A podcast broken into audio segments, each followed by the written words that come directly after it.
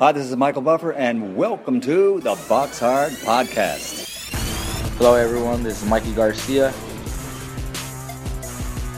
This the monster from the swamps, Regis Rougarou Prograis. Hey, what's up? This is King Carlos Molina, former IBF world champ. This is Michael, the Bounty Hunter, 2012 Olympian and your people's champ. This is Charlie Edwards, flyweight champion of the world. This is Fast Eddie Chambers, and you're listening to the Box Hard Podcast with my main man, Joey Coastman. Hello, everybody, and welcome to episode 357 of the Box Hard Podcast. I'm your host, Joey Coastman. I'm joined as ever by former heavyweight world title challenger, my good friend, Mr. Fast Eddie Chambers. Eddie, how you doing this week, my man? I'm doing good, man. How about you? Always good when speaking with you, Eddie.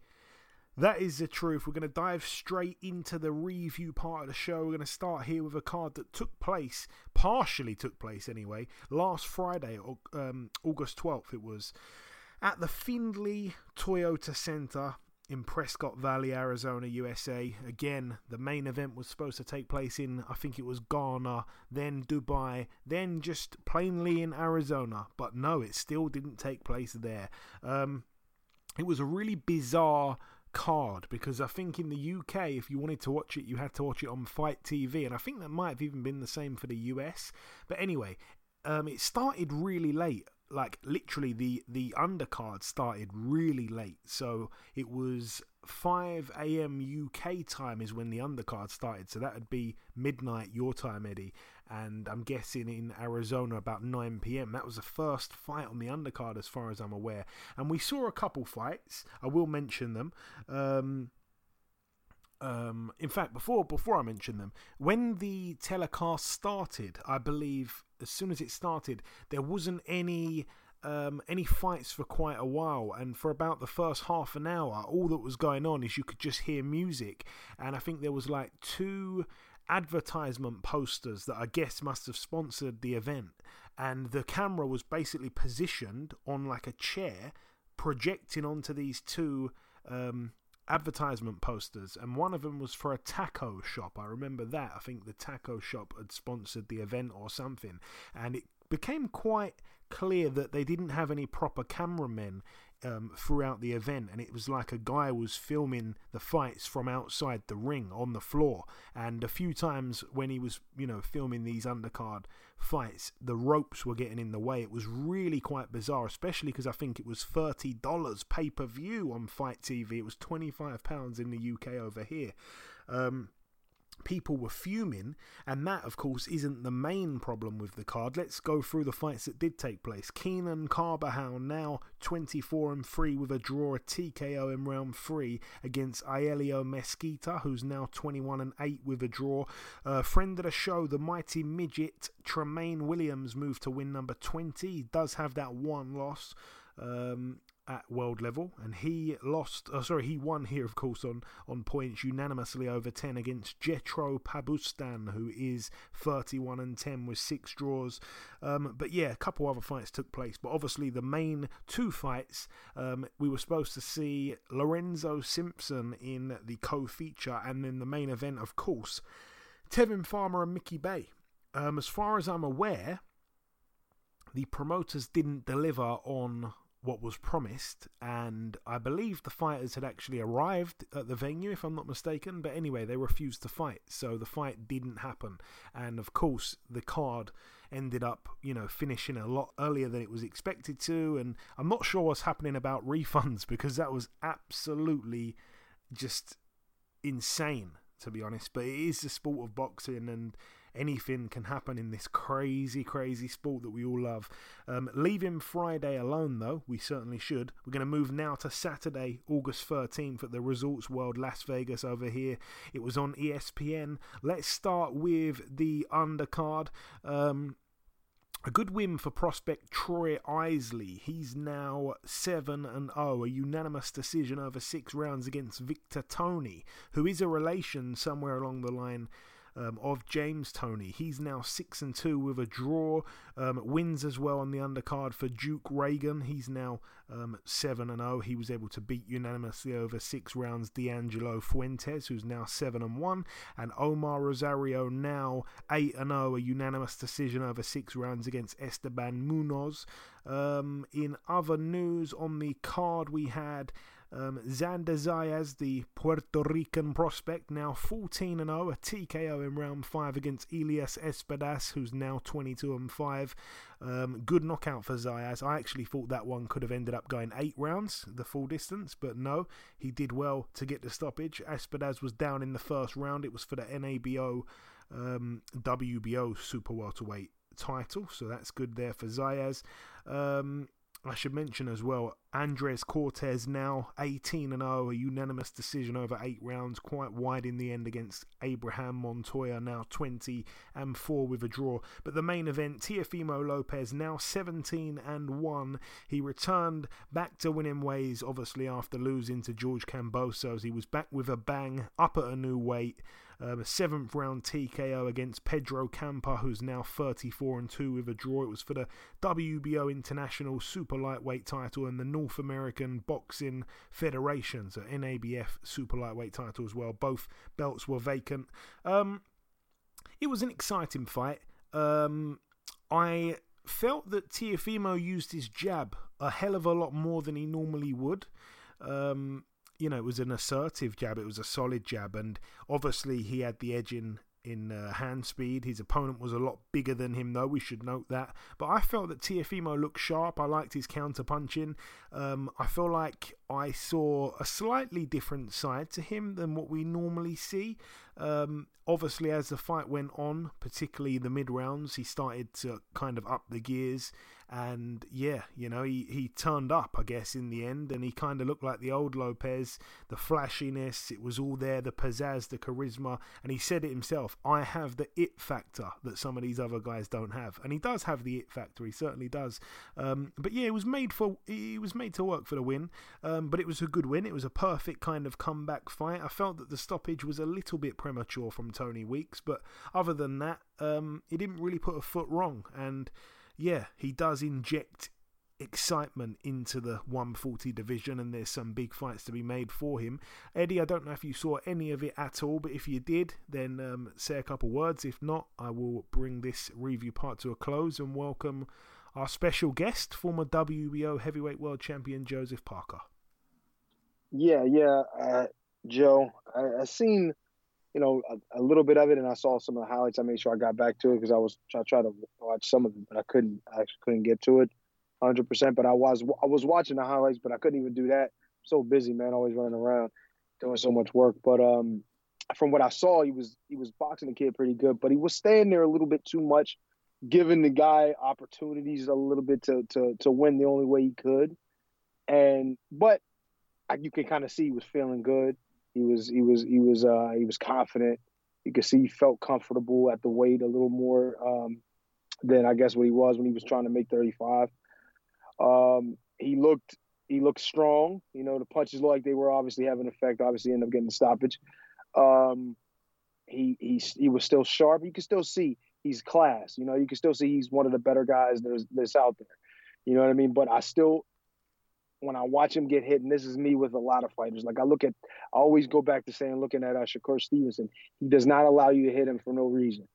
You understand what I'm saying? That's a very, very important thing with fighters. I feel like you cannot allow punches to land just because you want to show how tough you are, how big your balls is. Pause. Uh, you know what I mean? It, I think it's, it's it's more it's bigger than that. It's more important. So even though you're good and you're feeling great, still fight as clean as you possibly can.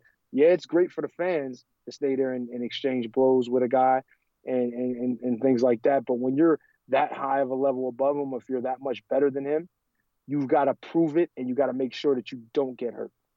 And I, I stress that a lot. A lot of fighters don't don't think about it like that, and when their career's over, they don't talk really well. They're not able to do certain things. They're not able to articulate enough to even be, uh, you know, uh, um, uh, pundits. So take this thing serious. I think if you're that kind of class and you're that you know that far above them, outclass him. Don't let him touch you if you can. That's why I really respect Shakur's uh, skills and ability because he doesn't just allow you to land shots unnecessarily. You know what I mean? But fair play. Know, he looked good. He looked sharp. You know, it was an exciting fight. The fight, at least at least it looked to be. Um, he got the stoppage, and there's no, I don't, I'm not, there's not too much critique I can put on him. I think he did well, but if I'm gonna say anything, and I'm, I'm looking out for him when I'm saying this, try to be as clean as possible when you get in there. Punches there, they don't pay you for overtime, and they don't pay you to get hit either. I mean, I, you know, kind of they kind of do, but but if you can avoid it, that's the best. You know what I mean? Anyway, um, great fight. It was, it you know, from what I've seen, and and it looked to be exciting. Great win. Uh, congrats to him. Yeah, for sure. I agree. I agree. And that brings the review part of the show to a close. The final thing for me to do just before we end this part is to welcome this week's special guest. Ladies and gentlemen, please welcome the former WBO heavyweight world champion. It is, of course, Mr. Joseph Parker. Joseph, welcome back on the show, my man. Thank you for having me on, as always. Always a pleasure speaking with you, Joe. So, we last spoke back in September, um, almost a year ago. It was just after the Derek Chisora rematch was announced for later that year. Um, obviously, that first fight was a really difficult fight. Most people expected the second one to go the same way. I personally didn't think it was the smartest move to take the second fight, but you didn't have many options on the table, but you dealt with him in good fashion. You had him down three times on the way to that unanimous decision. Um, were you happy with that performance now, looking back? Looking back now, I was a lot happier with that performance uh, compared to the first one. And a lot of things come come into play with that performance. It's just the more time I have with Andy Lee, being a bit more comfortable here in um, a new training environment, in the team that I have, or the new team that I linked up with, and just putting things in place in, in, in camp where I was able to execute it a lot better you know, in the fight. So I was able to be more aggressive and not too defensive. And I was able to show that I could stand there and trade. Um, and I, I think it was a it was a good performance. Now, if you compare it to a lot of my performance as, as of late, that was probably one of the, the best ones. You know what I mean? 100%. So I was happy with it. Yeah, hundred percent. Probably your best performance for three and a bit, maybe four years, I'd say. Um, and yeah, you know, even last time out, Chisora obviously beat Pulev, so it goes to show it was a good win. Um, after that, again, things went a little bit quiet. There was talk of the Joe Joyce fight. I think it was on, then it was off. Now it's back on, of course. September 24th is the date at the Manchester Arena. Surely, Joe, that's got to be one of your favourite arenas to box at. I think you're 3 0 there. You've boxed there, obviously, in both of your last two fights. You also beat Hughie Fury there years ago. It seems to be one of your best venues that you perform in listen, it's uh, you know with the three wins, I'm I'm sure this this venue is going to give me the fourth one. uh, I, I, listen, I love fighting here in the UK. Obviously, the, the team that I have now uh, is based here, and I'm based here myself. It's great to train here, but there's a lot of support. I know I'm from New Zealand, but there are a lot of New Zealanders living here. There's also a lot of support from the, the British fans. So it's nice to be here, nice to be uh, to get amongst everyone, and, and to be fighting back in the Manchester Arena you know, we've had three good wins. Three good wins, all three by decision. Um, apart from the money, because I'm sure the money was good for this fight, but what else made you want to fight Joe Joyce? Because he's a guy I don't think many fighters want to fight, and in some ways, he's almost a little bit freakish in terms of, you know, the great engine, the the really good chin. He's very strong. You know, not not really the kind of attributes you'd link with a heavyweight. Joe Joyce is a challenge for any heavyweight out there. Great engine, keeps coming forward, throws a lot of punches, and for me, I've come off I've come off a win with you over Derek Chisora, but there's no point. I was offered other fights. There were other fights out there to to to get in the ring and fight this person. You know, you're, you're, you're meant to win this fight or that fight, but I saw you know, the Joe Joyce fight was talked about for a while, and when I did sign with Sky, I made it clear to him that I wanted that fight if we could make it happen. And so, you know, credit to Sky and Boxxer and, you know, Frank Warren, Queensberry, you know, BT Sports for working together to make this happen. Thanks to my manager, David Higgins, for making it happen because it's a fight that I wanted. I, I love challenges. And I feel Joe Joyce is a big challenge, a great challenge, and it's a challenge for me to take on at this time. and I was on the phone the other day to heavyweight Michael Hunter, who's a good personal friend of mine, and he was with about three or four other people, and we were like all kind of talking about this fight and, you know, just talking about the tactics of it, and it's so exciting. And tactically, I wanted to ask how you saw the fight going because between all of us on the phone the other day, we were kind of thinking, well, Parker's got the edge in speed. Parker can also bang. Parker also has a good chin. Joyce has struggled a couple times with guys that are a couple inches shorter than him in the past. And for a big, tall guy, he doesn't really fight on the outside much. We think that'll work to your advantage. Yeah, it can work to my advantage, but you know, I, I see Joe Joyce as a fighter who, you know, he's got this style that everyone, you know, he comes forward and he, he, you know, for a big guy, he's got good reach and good height, and he should use it to his advantage. But he likes to fight in close, or he likes to close, close, you know, the fighter down or his opponent down. So I think um, I've given, you know, Andy Lee as my coach in this fight. He's he's uh, come up with a good game plan, which we're practicing every day in the gym, and it's uh, it's a bit of everything. You know, I, I think uh, the great fighters are the ones that if you go into a fight and you fight plan A and that doesn't work, you the good fighters are the ones that are able to change it up and you know try different plans until you get the right plan. So we're working on different strategies and different game plans um, that we think will be able to counter what he brings. and I watched the press conference today actually for the first time. I missed it, you know, when it when it initially happened, and I've got to say, it was probably one of the most awkwardest press conferences I've seen in recent times. Um, was it awkward being there, Joe? Listen, imagine. Yeah, I was just going to say, imagine being, imagine being the person involved in this awkward press conference. You know what I mean? it was, it was awful. Like it was. You got two nice guys, you know, and then we don't talk crap, and then you know there was a bit of frustration because it took a while to lock the fight in and they're saying this about our team and we're saying this about their team. But just um, everything that I said, you know, when Joe Joyce was was replying, it's like everything came out backwards. I don't know, you know, just it was just so it was awkward. It was really, it was really quite um, funny at times, but yeah, it was, it was awkward. It did look that way. Um, Joe, should you win against Joyce, what's kind of in the plans for 2023? Because I'm guessing you probably um, I was going to say you probably won't fight again before the year's out, but then I remember the press conference you did say there's a rematch clause that uh, could see you fight him again in December. Yeah, look, um, you know, the goal is to, to fight on September 24, get the win, you know, have a little bit of a break, go home and see my kids, my wife, and then come back again and train to beat him again in December. Then, you know, once I beat Joe Joyce twice, then, you know, there's a lot more doors and opportunities that do open up. But my full focus is on Joe Joyce because he is, you know, he's not one of those fighters that you can just look over and look past. You have to give him, you know, my full attention and do everything I can in training to be in the best possible shape that I can be in going to this fight. And over the past weekend, Tyson Fury celebrated his birthday. He came out and said he's retired. A lot of the media and the fans have learned to kind of take sometimes what he says with a pinch of salt because he does love to wind people up. It's not the first time, of course, he's announced his retirement. Uh, so we're not sure whether to believe it or not. But you're a lot closer to the camp these days. Do you really think that's it, that we won't see him in a ring again?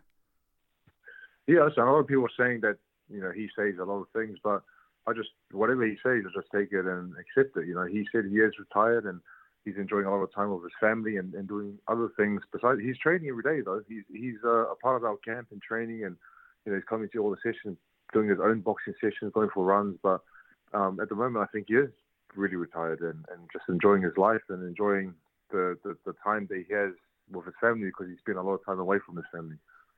Yeah, and I was going to say I did see you jogging with him the other day. Um, I was assuming that um, you know he he'd come into camp and I just wanted to know how how how much of the time he'd been there but you pretty much answered it there he's almost been in um, every day which is is cool um, yeah what I mean is he giving you any pointers I know he sparred Joyce in the past a long time ago but I feel like he knows Joyce quite well um, in terms of how he fights because he wasn't in great shape at the time but by all accounts he did really well Tyson yeah sorry you cut out there Oh, sorry, I'll repeat.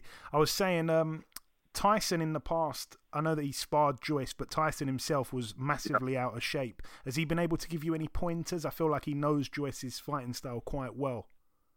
Listen, I think he knows Joyce, yeah, because of the sparring that they've had um, in, in, the US. you know, uh, before the Wilder fight. But I haven't really spoken to him about you know, the, the sparring or what happened. He did mention that they did spar, but maybe I should pick his brains a bit more on it because he, he would know Joyce quite well from that uh, you know from that from that camp. Yeah, yeah, for sure. And um, this weekend, the big rematch, Joshua Usyk. I'm sure you're gonna certainly be tuning in to watch it, Joe. Um, who wins the rematch and how? Um, great fight. Great fight. It just it depends. It depends what Adrian turns up. Um, there's a lot of changes within this team and how he's approaching this fight, and hopefully he's in, in a great uh, mind, mindset and, and, mind mind frame going into this fight. But I, I, I will favor Usyk, and also he's just very skilled, you know. And he's uh, I heard he's put in some great work in the sparring and training. Both guys have, but I think I'm edging a little bit towards Usyk just because of the first fight and how how it sort of ended. Yeah, I have to agree. And your former foe, a man that you firsthand uh, you know, had experience being in a ring with, Mr. Andy Ruiz. Um, you were one of the few people that gave him a chance against Joshua, of course. He boxes Luis Ortiz September 4th. I think that's a really interesting fight. But how do you see that one playing out, Joe? Well, I'm the same as you. I think that's very interesting. You got Ruiz, young, you know, fast, good speed on him, good power. Then you got Ortiz, who's a little bit older, I'm not sure how old he is, or I don't, I don't think anyone knows how old he is, but he still can pop, you know. And uh, we've seen it. His, uh, was his last fight against Martin? Um, uh, was that his last fight? Was it? Or did he have another fight after that? Who's but this? Ortiz. Like, Ortiz. Yeah, yeah, yeah. I think it was Martin. Yeah. yeah. yeah he he looked good in that fight. You know, Martin was doing well, and know, he got caught with a big, you know, left hand. So Ortiz can still pop at whatever age he's at. So it's got, it's an interesting fight. I'm not. I don't know how to call it to be honest. Yeah, it is an interesting one. And just finally, Joe, if you've got a prediction for your fight, only if you have one. Obviously, September 24th, back at, I want to say, your backyard now, Manchester Arena. Uh, how do you see it going? I think it's going to be a tough fight, but I'm going to be ready for it. I'm going to be prepared because I'm doing everything right. And I am so excited for this opportunity to showcase my skills and the power that I do possess as a heavyweight. And I want to beat Joe, Joyce up. I want to beat him up. And my goal is to get him out of the ring and be the first person to do it. There we go. And just finally, Joe, if you've got any closing words just to the listeners before we let you go, say whatever you like, my friend. All the listeners, thank you guys for tuning in. And thank you guys for the support for myself, for boxing. And look forward to putting on a great performance come the 24th of September. And I can't wait. Absolutely. We'll all be tuning in. Listen, Joe, it's always a pleasure speaking with you. You know that. Best of luck September 24th in Manchester, and we'll speak sometime afterwards. Thank you, bro. Thank you very much. Okay, now it's time for part two on this week's show. This part, of course, the news part of the show. Going to start here with this one. It was a bit of a shocker because the fight was supposed to take place a few uh, I want to say a couple years ago now, and it didn't happen. Then it was on again, and it looked like it was certainly going to be happening, but no. Um, earlier this week, um, Adrian Broner pulled out of his upcoming fight against Figueroa. Adrian Broner has expressed that he's dealing with a lot of issues mentally in terms of his mental health and stuff. Um, so yeah, he's pulled out of his fight with Figueroa. Figueroa is another guy who's had to overcome a hell of a lot of mental health struggles in recent times. Um, so yeah, both guys were kind of in, in a similar spot, I guess, mentally, I guess, career wise, and a few other things. You know, both former champions and stuff. But um, yeah, I'm a bit, I'm a bit um. I mean, it's not about what I think. Of course, if he really is struggling with mental health stuff, then you know, let's uh, let's let's sympathise with him for those things, even though I don't think Adrian Broner is the most liked or likable um, fighter out there. But if he is going through these these situations, then of course we have to um, feel sympathy for him. But um, yeah, it's a shame that that fight has fallen through because I was really looking forward to that fight. I think Adrian Broner was quite a big favourite, and in steps Sergei Lipinets to fill the spot. He was supposed to be on the undercard, so he's now elevated to the main event against Figueroa, and Lipinets automatically becomes the favourite again. So um, yeah, there's a lot um, on the line for, I guess, uh, Figueroa now. Um, there always was, but Figueroa, the underdog in both of the fights. And I feel a little bit sorry for him because obviously he's been preparing for Adrian Broner for such a long time. And for the last minute switcheroo on fight week, it's not ideal, you know, because Figueroa is a guy who I think has a lot to prove to himself if he wants to carry on boxing. And I think, like, if you've been preparing all this time for Broner and you're really, you know, looking to upset the odds and put on a show and show everyone that you're you're still, you know, a, a top dog in, in, in, in the division, um, to have a last minute switch against a completely different guy I feel like it's not ideal. I feel like you're not going to be able to make that same splash that you thought you were going to do. So I hope he can win. You know, I like Omar. He's been on the show before, as has Lipinets, to be totally honest. I like both guys, but I'd like to see Omar Figueroa have a bit of luck because he hasn't had much luck in recent times. Um, yeah, anyway, let's leave that there. Moving on to the next piece of news. Um, Denzel Bentley has had his next fight announced. It's going to be September 16th, which is a Friday. It's going to be live on BT Sport at York Hall. He'll be stepping in, uh, defending his um, his title, uh, uh, his British title against uh, Marcus Morrison. So that one could be quite interesting. We'll have to wait and see. Um, I think Bentley probably on points. That's my prediction, I think, for that one there. Um, in other news, we have the fact that Top Rank have signed the heavyweight knockout artist um, Arslanbek Makhmudov. He's signed with with uh, top rank. 33 years of age is Makhmudov these days. Uh, managed, I think, by the Eye of the Tiger management based in Canada been a pro a little while now. Um, 14 and 0 with 14 KOs he is. So there's a lot of fights I'd like to see him involved in. Um, it's going to be interesting to see how they maneuver him. Um, but yeah, I'm all for it and really excited for that. Um, what else do we have? Yeah, another another good piece of news actually. Amanda Serrano has been added to the Joe Joyce Joseph Parker card. We just spoke to Joseph Parker a few moments ago.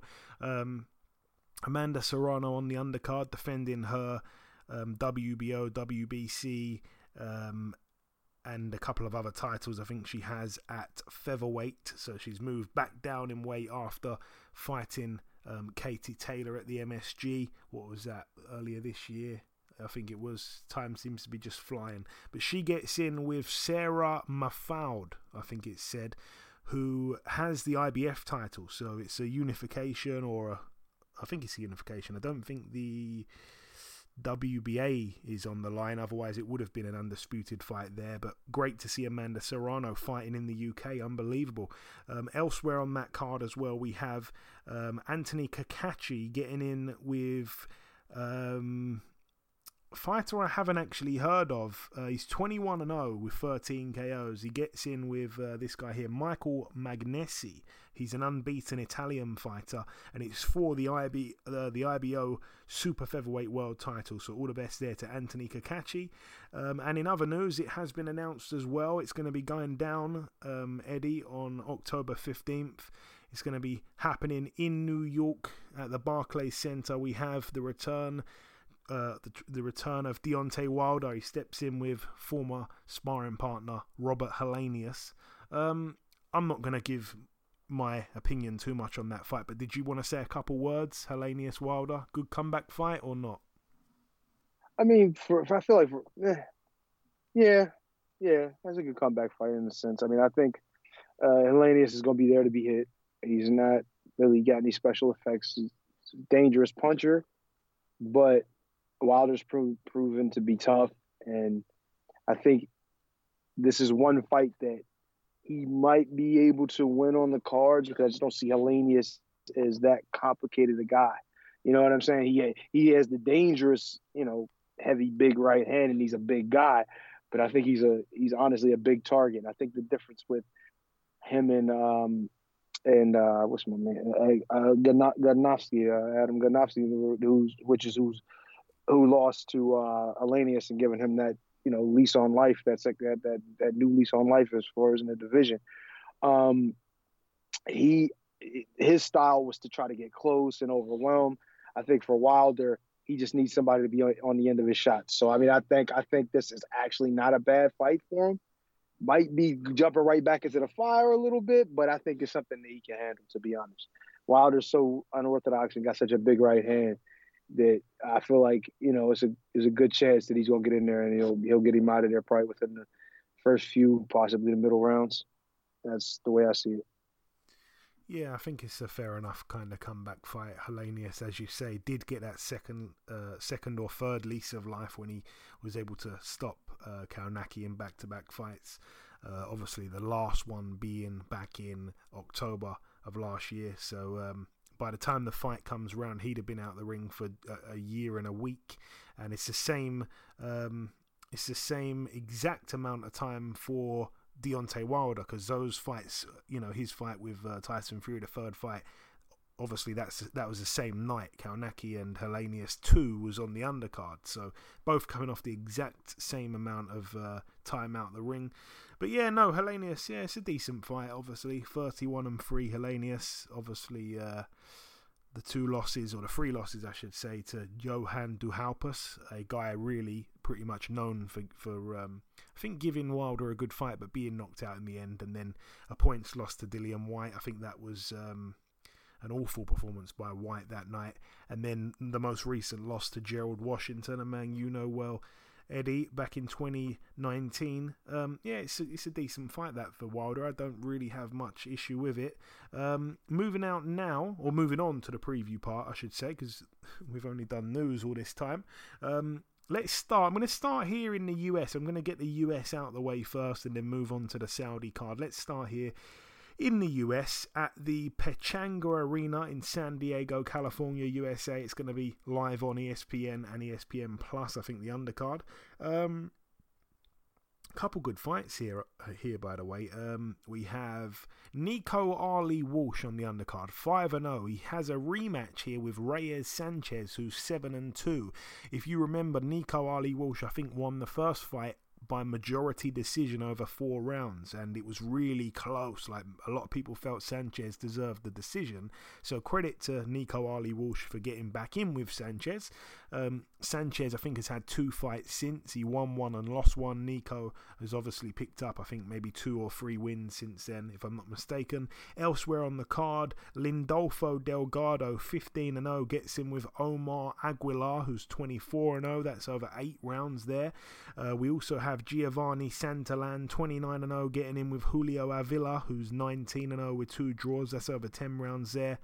And the main event, Emmanuel Navarrete, 35 and 1, defending his WBO featherweight world title. He gets in with Eduardo Baez, who's 21 and 2 with two draws. Um, Navarrete, of course, the deserving favourite in the fight. Um, I love watching Navarrete fight. Still one of the youngest, um, you know, I say youngest, I think he's about 27 now, but I remember him being you know, 24, 25, beating the likes of Isaac Dogboe, looking really good. But um, he's always really exciting to watch, I think. But Baez, I don't know. I don't. I don't think his style is gonna gel too well with Navarrete's. I think it does take two to tango in most situations, and I think this fight here might be a little bit boring. Dare I say? I hope I'm wrong, but I think yeah. I think. Um, Navarrete should have it in the bag. Eduardo Baez, not really a big puncher or anything like that. A tough Mexican, of course, they all are. But um, yeah, the losses came um, by a majority decision to Raeese Aleem and um, by unanimous decision to Mauricio Lara, who a lot of people um, know recently for his fights against um, Josh Warrington, of course. Um, yeah, so that's it really for that card there. All the best to all the guys on that card. Moving out now to the Mohegan Sun Casino in Connecticut, USA. This one um, isn't on TV, but I'm going to mention it, of course. Friend of the show, Cassius Chaney, 21 and 1 these days, in an eight rounder here against Matthew McKinney, who's 9 and 5 with three draws. Moving out now to the Seminole Hard Rock Hotel and Casino in Hollywood, Florida, USA. This one's going to be live on Showtime. We mentioned it a few moments ago. Omar Figueroa, 28 and 2 with a draw, steps in with Sergei Lipinets. I think. Um, they kind of had the fight finalized on like Monday or something. Uh, Lipinets 16 and 2 with a draw. Um, Lipinets a big favorite. it's for the WBC silver super lightweight title, so it's at 140, which is a weight I think Figueroa really needs to be at. I don't want to see him up at 147s and 154s and stuff like that. It's another thing Broner was doing, fighting at weights that he really shouldn't be boxing at. They were so similar in ways. Um, but yeah, Lipinets obviously is a 140 fighter as well, so and he's a proper 140 fighter. So it's going to be interesting. I hope Figueroa can pull it off. Um, on the undercard, Roger Gutierrez defends his WBA World Super Featherweight title, 26 and 3 with a draw. He gets in with the undefeated Hector Garcia, who is 15 and 0. We also have Alberto Puello, who's 20 and 0. Uh, fighting here for the vacant WBA World Super Lightweight title against a guy called Botirzon Akhmadov, who's 9 and 1. Never heard of that guy. Um, talking of guys I have heard of, though, the very exciting prospect Brandon Lee, 25 and 0, um, gets in here with Will Madera, who's 17 and 1 with three draws. I think Brandon Lee's recorded about 22 KOs in his 25 wins. Very exciting uh, young fighter. Um, elsewhere on the card, I don't know if he's definitely fighting or not, but he was listed to fight. Ismael Barroso, a bit of a throwback name, I guess, um, from the Anthony Crolla days. 23 and 3 with two draws, no opponent just yet for him. Former world champion Rau'shee Warren, 19 and 3 these days. A little bit of a kind of. Um, um, a little bit of a who really needs him kind of club I think he's found himself in. Um, like I say, 19 and 3. I think the most recent loss came to Nordine Oubaali, and he's just kind of fell off the uh, the wagon kind of thing. No one's really talking about this guy anymore. He gets in with Francisco Portillo, who's 17 and 11 with two draws. But yeah, Rau'shee Warren, very talented fighter. I'd like to see him, you know, make another big run. I think he is still one of the top guys. He just doesn't ever get mentioned. I can't even tell you uh, what weight he's fighting at these days. It's just so bizarre. He's been I, kind of link him with Robert Easter Jr., like one or two losses and just disappeared off the face of the earth kind of thing. Why are these guys not getting big fights? Particularly Robert Easter, but that's another conversation. What on earth's happened to him? Um, in other news, Fyodor um, says Kazin, 19 and 0 at middleweight here over eight rounds against Gilbert Venegas, who's who's uh, 11 and 1. Anyway, that's it for that. Moving out now to the big one, I think we'll all agree. It goes down in the Jeddah Superdome in Jeddah, Saudi Arabia, live on DAZN. Um, if you're not in the UK, it's on DAZN, but if you are in the UK, it's on Sky Box Office. Um, let's start with the undercard. It's good to see Ben Whitaker back. This will be his second fight in quick succession. He made his pro debut, I think it was this month, to be honest with you. I think. Anyway, he gets in with Peter Nosic, who's actually 6 0, an undefeated fighter. Obviously, wouldn't have nowhere near the same pedigree as an amateur as, as Ben Whitaker, the silver medalist. Um, a young Ukrainian light heavyweight. I think he's about six foot six. This guy, very very tall. He's five and zero. Oh. Um, all five wins have been on points. He's managed to land himself on the undercard. He gets in with Joseph Jurko, who's nine and six with a draw. Uh, we've also got Ramla Ali, who's six and zero. Oh, obviously the Muslim fighter. She um, fights here against a, a lady called Crystal Nova, who's 10 and 2, but all 10 of her wins have come by knockout. She's been knocked out once in one of her losses, one of her two losses. Ramla Ali I think 6 and 0 with 1 KO, so you'd imagine that fight's going to kind of be Bull and Matador. So Ramla Ali's not going to want to stand and trade with Crystal Nova because Crystal Nova's only chance really is going to be to hurt Ramla Ali and you know and, and, and, and put it on her and knock her out and stuff. So Ramla Ali I think is going to be running there. So that's free money if you want to bet on that points win. Um, it's almost even money there for Ramla Ali to get a points win. I think that's the way it's going to go. And um, Crystal, Crystal Nova 10 knockouts, you know, for a lady that doesn't happen much. She's 25 to 1 for the knockout win if she can get the upset. That's her only way of doing it. Um, We've also got Andrew Tabiti, a bit of a strange one on the undercard. 19 and 1 Tabiti these days. He gets in with an undefeated fighter by the name of James Wilson, who's 7 and 0 with a draw. Um, Andrew Tabiti 15 KOs from his 19 wins. James Wilson, 6 KOs from his 7 wins. So you'd have to say really that it shouldn't go the distance. Uh, the only thing with this guy, uh, James Wilson, is that he hasn't boxed for two and a half, um, sorry, three and a half years. Uh, he he last boxed in over six rounds against a guy who was 13 and 20, and it was a majority draw over six rounds. So he's coming back off that. Um, and yeah, gets in with Tabiti. He's a six foot tall heavyweight, by the way. This guy, and this fight here is is um, I'm guessing it. I'm guessing it. It must got to be cruiserweight, hasn't it? I guess is. I'm getting confused once again, Eddie. Tabiti is the he's the cruiser. Yeah, there we go. I got it this time. Didn't confuse him with a light heavy. Um, and elsewhere on the card, another real strange one, I guess. Badou Jack, 26 and 3 with three draws these days. He gets in with an undefeated fighter, Richard Rivera, who's 21 and 0.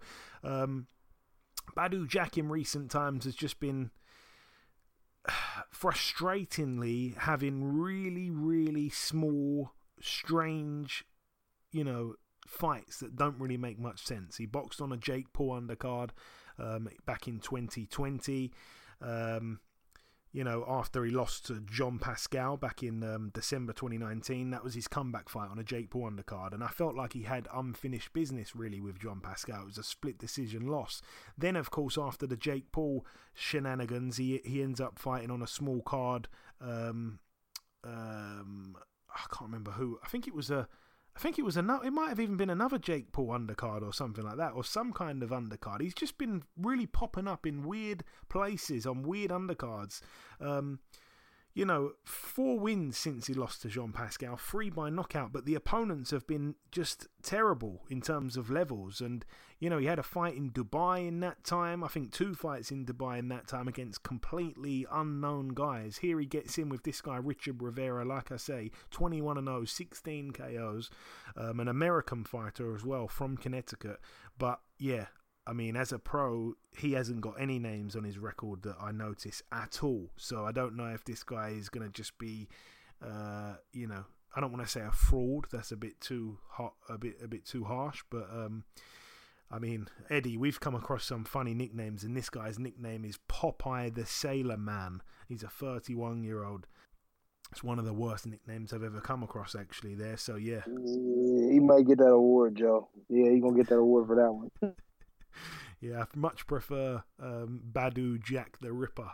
I much prefer that. Uh, moving up the card, we have this one here. I tell you what, if you want to make money for free, then please bet on this because uh, look, I have been counting down the days for this fight to happen.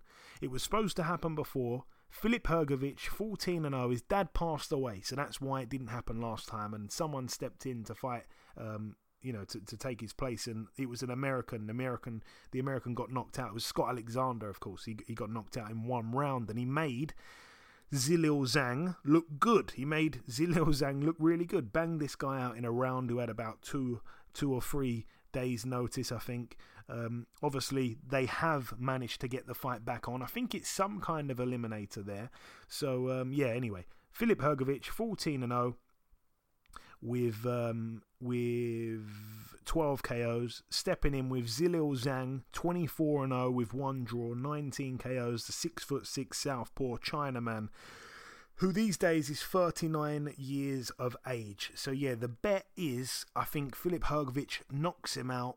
Um, I would even go as far to say I could see it happening within the first half of the fight, maybe even within four rounds. So, yeah, I'm going to be betting on that. But certainly for him to, uh, for, for Hrgovic to, to, knock out Zhilei Zhang, that is, um, I, I just can't see anything else but that. Like, I would put my house on that to happen. So let's see if I'm uh, going to look really foolish this time next week. It's going to be exciting. Um, Stepping up once again, we have Callum Smith of the UK, 28 and 1, coming off that loss, by the way, to Canelo. It seems like that was ages ago, but yeah, he hasn't boxed since then, Callum Smith. Oh no, he has, he has. He boxed his one fight up at up at um, light heavy, didn't he? When he knocked out a guy in a couple of rounds. Um, Oh, yeah, that was on the Joshua Usyk undercard the first time round, if I'm not mistaken. So, yeah, he's back. He's back. Um, he gets in with Mathieu Bauderlique, who's 21 and 1, the Frenchman. Um, Southpaw, 6 foot 1. just come off a good win last time out against Igor Mikhalkin, by the way. And he's got a couple of other decent names. Doudou Ngumbu, not a bad fighter. Um, yeah, the one blemish on his record, though, is a terrible blemish. He lost to a guy called Dragan Lepei, who was 10 and 1 with two draws, and he was knocked out in the first round by Lepei. That one was back in 2017. I haven't seen the fight, but obviously since then he seems like he's stepped up his competition he's been getting wins. I mean, he made Igor Mikhalkin quit on his stall last time out. That's quite impressive there because the only other guy he'd been stopped by was Kovalev, and it was a good version of Kovalev back then.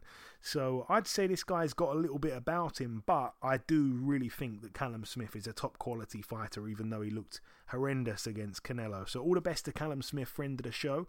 Um, and then, yeah, moving to the main event, all eyes over, Eddie, for the IBF, IBO, WBA, and WBO heavyweight world titles. Alexander Usyk, the champion, 19 and 0, stepping in with Anthony Joshua, 24 and 2. Will it be repeat or will it be revenge? There's so many tangibles. Anthony Joshua, of course, um, you know, ditching. I don't. I'm not sure if he's completely ditched him or he's brought um, a new guy on on board as well as his old trainer Rob McCracken. That's something I should know, to be honest. But I don't really read or, or, or watch videos much anymore with with uh, boxing news sites and stuff. So I'm not sure if he's still with McCracken. But anyway, forget about McCracken. He has um, Robert Garcia. That's going to be the main man, I believe, on the night. Robert Garcia, I guess, known for. Um, training a lot of guys to be pressure fighters, you know, a lot of aggressive kind of styles we've seen him in the corner with over the years. Um, very good trainer. I think he was the Ring Magazine Trainer of the Year once or twice in the past. Really knowledgeable guy, obviously. Fought at the top level himself, former world champion.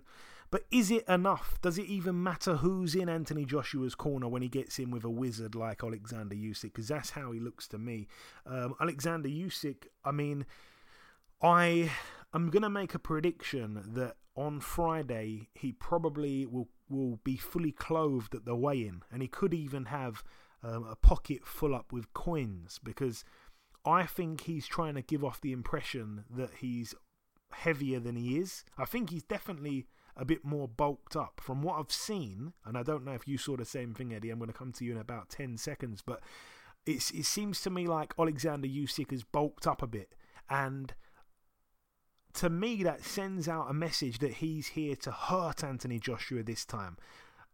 But then at the same time, you'd say, why? Why do you need to do this? If it's not broke, don't fix it. You boxed tremendously last time. You nearly had him out. You know, you don't need to bulk up and then take away a bit of your quickness and then put yourself in a position where you're you're gonna maybe be slower on your feet and maybe have to trade with, I guess, the bigger puncher in Anthony Joshua. You'd be giving him a chance. But I think Usyk does look like he's bulked up. Um, I'm not sure really and truly how much weight he's put on.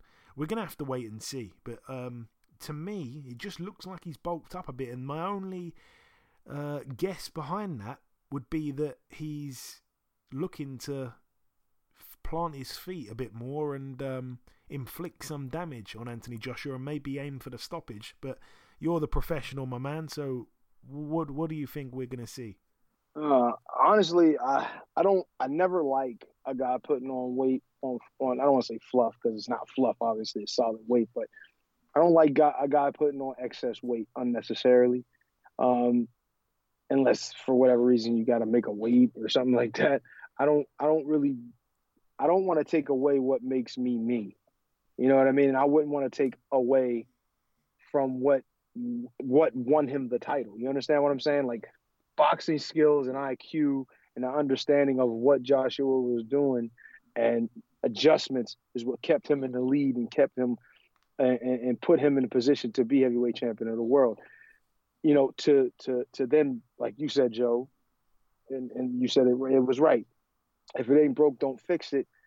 I understand fine tuning certain areas and certain aspects, but if you put weight on specifically to prepare to, you know, exchange with a guy who I wouldn't try to exchange with unnecessarily unless there's a certain plan you have to go along with it. I get it if he's figuring, well, I'm ready to combat what Joshua is probably coming to do, which is to right from the you know early onset of the fight to come in there and try to dominate strength wise as well as space and and to eh, you know and to eh, eh, to to put his will to to to Usyk immediately which is what I would have said to do in the first fight, because I wouldn't want to give him the opportunity to get into a groove and start boxing, which is exactly what happened. And then he ended up winning the decision and almost getting him out of there. Actually, it looks like at the end of the fight. So, and so I go back to Usyk and say, well, what do you? I mean, I I think that you want to be prepared for if it comes that way or if it goes that way. But I think with his boxing ability and what he's able to do and how he moves his head and puts himself in position, even if Anthony Joshua does come and comes to seek and destroy, I think there's more opportunity for Usyk to then pick him off. He doesn't necessarily need to. Yeah, it, he, I don't. I don't really think that he needs to be uh, uh, physically necessarily prepared for. Oh, there's this big onslaught coming. I mean, I feel like he's already prepared for that. Skills pay the bills. I'm not saying that having size and athleticism and things like that don't add to it. Absolutely, it does, and and and Joshua has that, but that didn't stop him from winning from from from Usyk beating him in the first fight. You understand what I'm saying? So it really, I don't want to say it doesn't matter or it doesn't make sense because maybe in their plan, whatever they have planned, and maybe they are planning, hey, we're gonna have to put hands on this guy, so we need to stop him. We don't want big money to come speak for us. We don't want these judges to have to, you know, that have to get involved and and, and they you know when it, it put Anthony Joshua back on top because maybe Tyson there's a Tyson Fury fight that may be coming soon. We want to make sure that we go out there and and take the judges out of this fight. I get that, but at the end of the day, you got to do your job. You got to go out there and win. Damn, what might happen at the end of the fight. You got to think about what it is the best way for you to go and win the fight. And for Alexander Usyk, the, the best way for him to win is the way he won the previous way, the previous fight, and not to put yourself in harm's way unnecessarily just because, hey man, we got to get this guy out of there this time. It's not important in my opinion. You got to go out there and control and control what you can. Is is is go in the ring, box this guy, beat him from pillar to post if you can. And I don't want to say embarrass him, but yeah, if you can embarrass him, whatever it is you need to do, show you're the boss, show you're the man. But that doesn't mean you got to go out there and try to exchange with him and, and get a knockout just because you think that maybe the judges aren't going to agree with you. Doesn't matter. Got to go out there and win the fight the best way you know how, and the safest and smartest way you know how as well. So, my advice would be to hopefully, hopefully, he just put that weight on his extra armor. Maybe the, he'll feel a shot, a few more, uh, a little bit more of this fight. And their plan is to do the same thing and, and be a little, even a little slicker you know, uh, throughout the fight because you know Joshua's coming. I feel like he's coming to. He's not coming to go to distance. I think Joshua's coming to to to put him put him to sleep if he can, and I think that's the smart way because I don't. You cannot allow Usyk to get in that groove again, because if he does, game over. You know what I mean? The only thing at that point you can hope to land is a lucky shot, and I just don't see that happening. So, um, exciting fight. I'm looking forward to it. You know what I mean? I you know I'm I'm generally a, a lighter weight guy watching lighter weight fights, but I'm really excited about this. I like the skill level that's going to be involved in it. I think obviously Usyk has a higher level skill, but I think I think Joshua with you know Roberto Garcia now being involved, I think it's going to be really really interesting to see the changes. You know what I mean that he's that he's trying to implement. Maybe he's not really changing anything. Maybe just just just focusing on different ways to aim Anthony Joshua's ability and hopefully be successful in this fight. So looking forward to it. It's exciting. Uh, but I'm I'm I'm still thinking Usyk by decision. Yeah, Usyk decision. I think Usyk with a late stoppage around uh, the second half of the fight. But if I had to be more specific, I'd say um, nine to twelve. Um, you know, I, I do want to wrap this up, and I know that time is um, of the essence, Eddie. We've got to wrap this up in a minute, but I just wanted to say that after the first fight, there was this. Uh, I think it was Eddie Hearn who kind of uh, came out with it initially, and obviously a hell of a lot of casual fans listen to what Eddie Hearn says, and you know Eddie Hearn must be right because he said it. And there was this kind of. Um, this this attitude or this this uh, what's the word I'm I'm looking for this agenda that a lot of boxing casual fans took on that it was just as simple as oh, Anthony Joshua needed to let his hands go sooner. When he let his hands go in one of the rounds, he had some success. He clipped Usyk with a good shot. I think it was in round nine or something. He just needs to start faster. He needs to go for it. He needs to trade with Usyk. And I'm trying to say no, no, mm-hmm. no, no, no. That is not how it works. You don't just press a button and that's how the fight's going to go. No, no, no. That would leave him even more open, like you said, to being picked off by the mm-hmm. much smarter fighter. Um, I mm-hmm. I was arguing this out with, with a couple people um, just yesterday um, outside uh, in the street. I was talking to a couple guys, and um, I was saying it, it isn't as simple as that. It takes two to tango, and I think Usyk is in the driving seat. If he wants to box, it will be a boxing match. If he wants to trade, it will be a fight. I think it's up to Usyk. I think he is in full control because the IQ is so heavily in his favor. hmm absolutely. I, I couldn't agree more. And I think the only way that Anthony Joshua changes that is by upsetting that. You know what I mean? In a way where you can't just go out and be busy. You know, it's not it's not like that. You know, it's not that simple. "Ah, I'm just gonna come out and throw punches. Because if you don't, if you do it in an unintelligent way, if you do it in in a, in a way that isn't really uh, what's the word I'm looking for? That isn't really, um, I guess, intelligent. Intelligible doesn't you you don't you don't see openings. You're just throwing the throw. You're gonna you're gonna put yourself in in harm's way in a way where Usyk is is easy for him to set traps for a guy who's just gonna keep walking onto him. He's gonna keep walking on the punches. You understand what I'm saying? And don't get me wrong, being aggressive, being strong, mauling him at times is the way to go. But you have to still do it within a plan. There has to be some kind of plan in set in play. You can't just walk in and throw punches. That would be like, okay. Well, that means anybody from in, you know on the street that's big and strong could just come and beat Alexander Usyk, the heavyweight champion of the world. That's not how it's going to work. You got to go in with a plan. It's got to be, it's got to be you know round by round. You got to know what you're going to do. I think he should pick up the pace.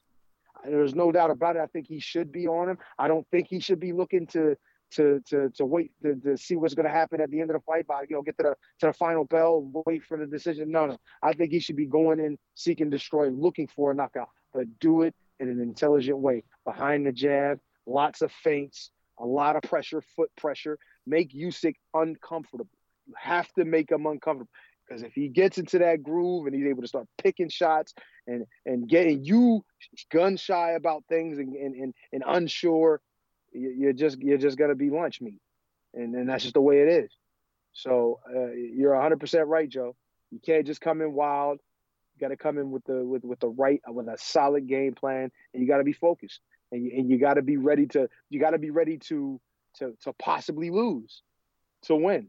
You understand what I'm saying? So you got to take chances. You got to you got to put yourself out there, but not unnecessarily and not in an unintelligent way.